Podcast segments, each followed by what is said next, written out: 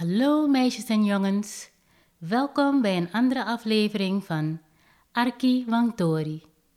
Vandaag lezen wij voor De Gele Papegaai, geschreven door Kobi Pengel. Aan de rand van een groot bos stond een boom zo hoog en zo breed als een berg. Hij was groter dan alle andere bomen. Hij had veel takken met een heleboel bladeren en was de vaste slaapplaats van een groene papegaaienfamilie.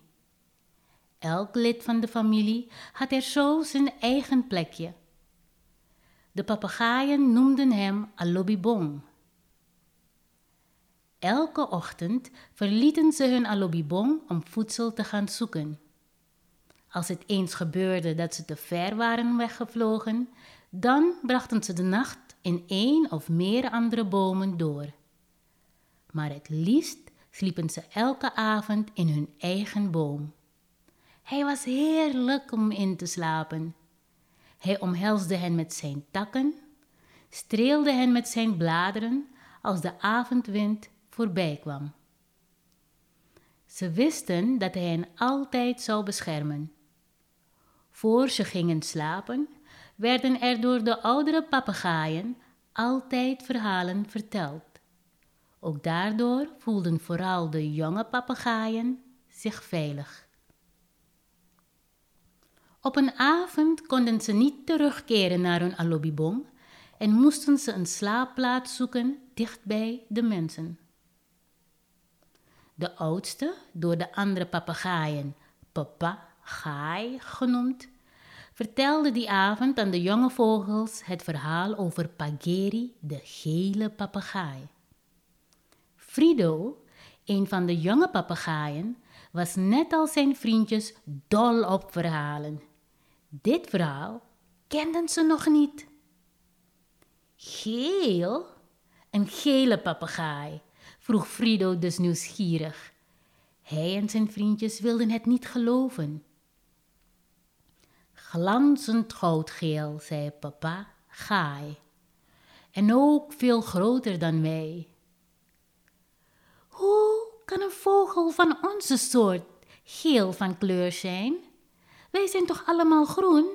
riep een van de andere jonge papegaaien uit. Ja, maar Pageri is geen gewone papegaai.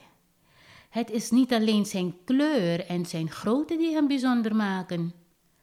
Van onze ouders hebben wij gehoord dat hij altijd bestaan heeft. Hij beschermt de groene papegaaien, was het antwoord van papa Gaai. Altijd bestaan? Dus geboren, maar nooit gestorven? vroeg Frido verwonderd. Nee, Frido, nooit geboren en nooit gestorven, verbeterde de oude papegaai hem. Hier moest Frido een poosje diep over nadenken. Maar dat kan toch helemaal niet? vroeg hij tenslotte. Hij heeft altijd bestaan en zal er altijd zijn. Ook als wij al lang dood zijn, antwoordde papa Gaai geduldig. Er wordt verteld dat hij afkomstig is van de zon. Daarom is zijn kleur die van de zon. Ook de zon zal toch altijd blijven schijnen? Voor jou, voor ons, voor onze kinderen, kleinkinderen en achterkleinkinderen. Voor alles wat leeft op aarde. De oude papegaai zei het met respect in zijn stem. Frido en zijn vriendjes konden het nog steeds niet begrijpen. Een gele papegaai zo mooi als de zon, die er altijd is geweest en er altijd zal zijn, net als de zon. Maar, maar waarom heb ik hem dan nog nooit gezien? wilde Frido weten. Hebben jullie hem eigenlijk wel eens gezien? Frido's vragen brachten de oudere papegaaien duidelijk in verlegenheid. Jij? Heb jij hem gezien? Jij misschien? vroeg de een na de ander en ze keken elkaar onderzoekend aan. Toen moesten ze wel toegeven dat ze de gele papegaai zelf nooit hadden gezien, maar alleen maar over hem hadden horen vertellen. Wat papa Gaai ook nog kon zeggen over Pageri, was dat hij alleen maar verscheen als de groene papegaaien dringend hulp nodig hadden, als ze bijvoorbeeld in groot gevaar verkeerden. Dus eigenlijk is het maar goed dat wij hem nooit hebben gezien, voegde hij eraan toe. Wij zijn papegaaien die van onze vrijheid genieten. We leven van de vruchten die we in de bomen zoeken. Behalve van onze vrijheid, genieten we van het licht van de zon dat ons gelukkig maakt, van de wind en van de regen, en ook van de nacht die ons vrede brengt, zodat wij kunnen slapen en dromen en uitrusten voor de nieuwe dag. We doen niemand kwaad.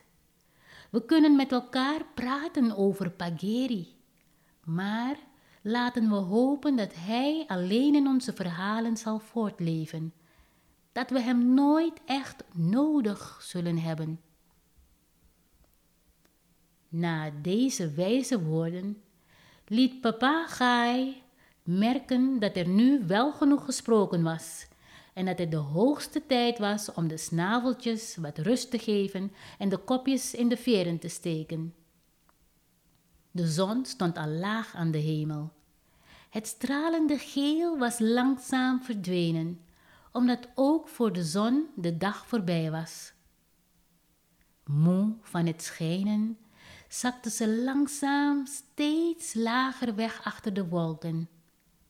Het werd donker Frido en de andere jonge papegaaien vlogen met veel geschreeuw en geklapper met hun vleugels nog een laatste rondje en streken toen neer in de grote bomen op een begraafplaats waar ze die nacht zouden doorbrengen.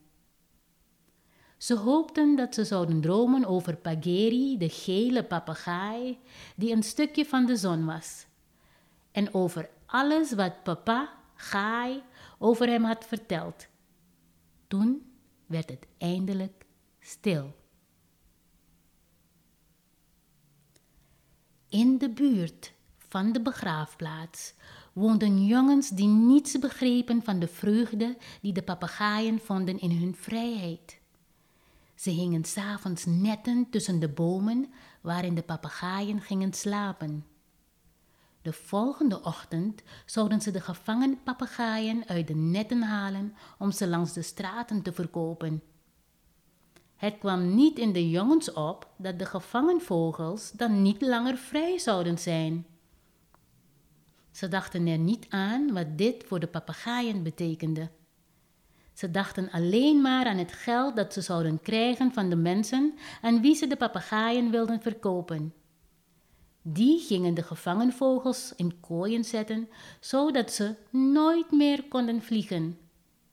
De rest van hun leven zouden ze in gevangenschap doorbrengen, verdrietig, zonder de vreugde van hun vrijheid. Terwijl de jongens hun netten vastbonden, leek er een lichtflits over de begraafplaats te dwalen. Heel even maar, maar lang genoeg om de jongens bang te maken. Awoko ko bamang, ko gwe is isino. We kon tekne pokaita maramanting. En ze maakten dat ze wegkwamen. Van dit alles hadden de slapende papegaaien niets gemerkt. Ze droomden van een nieuwe dag en van vliegen in eindeloze vrijheid. De volgende ochtend kwam de zon aarzelend tevoorschijn met blozende wangen van verwachting om wat de nieuwe dag haar zou brengen. Zou ze haar gouden stralen ongehinderd naar de aarde kunnen zenden? Of zouden de wolken het haar verhinderen? Zou alles dat leeft weer blij met haar zijn? Het werd licht de papegaaien ontwaakten. De stilte was voorbij. Zoals iedere ochtend begroetten ze elkaar op een schreeuwende manier en vertelden elkaar over hun dromen. De begraafplaats was opeens geen rustige plek meer. Het gekrijs was tot ver in de omtrek te horen.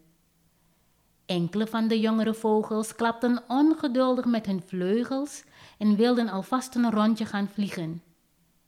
Maar wat was dat? Hun vleugels werden tegengehouden.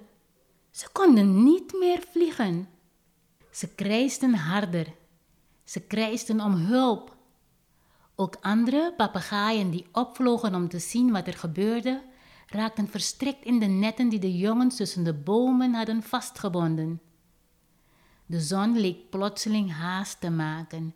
Het werd lichter, lichter, steeds lichter op de begraafplaats, rond de bomen en rond de gevangen papegaaien.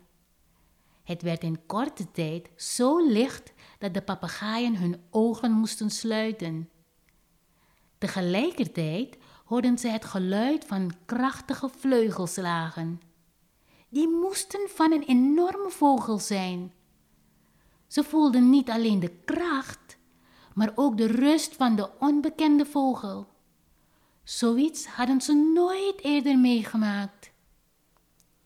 Als vanzelf vielen toen de netten slap op de grond, zodat de gevangen papegaaien zich gemakkelijk konden losmaken. De onbekende vogel bezat toverkracht. Het kon niets anders zijn. Er daalde een ongewone stilte over de anders altijd schreeuwende groep. Kwam het door de schrik van het onverwachte, het plotselinge? Of was het de verwondering over de ongewone bevrijding die alle papegaaien een seconde lang deed zwijgen? Eenmaal los van de netten duurde het niet lang voor de papegaaien hun krijzende stemmen weer lieten horen. Ze konden nu eenmaal niet lang stil zijn. Ze konden hun vleugels weer uitslaan en wegvliegen. De zon de nieuwe dag en vooral de vrijheid van leven tegemoet. Hoog in de lucht waagde Frido het om zich heen te kijken. Een eindje boven de groep zag hij een glanzende, goudgele papegaai vliegen die pijlsnel in de richting van de zon verdween. Ondanks zijn snelheid bewoog hij zijn vleugels niet vlug en slordig zoals de groene papegaaien, maar langzaam en regelmatig. Frido's hart werd warm. Hij besefte dat hij, Frido, op dat moment de grote Pageri zag, de beschermer van de groene papegaaien. Pageri was verschenen op het moment dat ze in gevaar waren. Hij had voorkomen dat de groene papegaaienfamilie beroofd zou worden van hun kostbare bezit, de vrijheid. Twee aan twee vlogen de felgroene vogels, mannetjes en vrouwtjes. Frido en zijn vriendjes volgden de paren. Ze vlogen rechtstreeks naar hun alobibong die aan de rand van het groene bos zijn armen reeds verlangend en vol liefde naar hen uitstrekte. Bedankt voor het luisteren en tot de volgende Tori.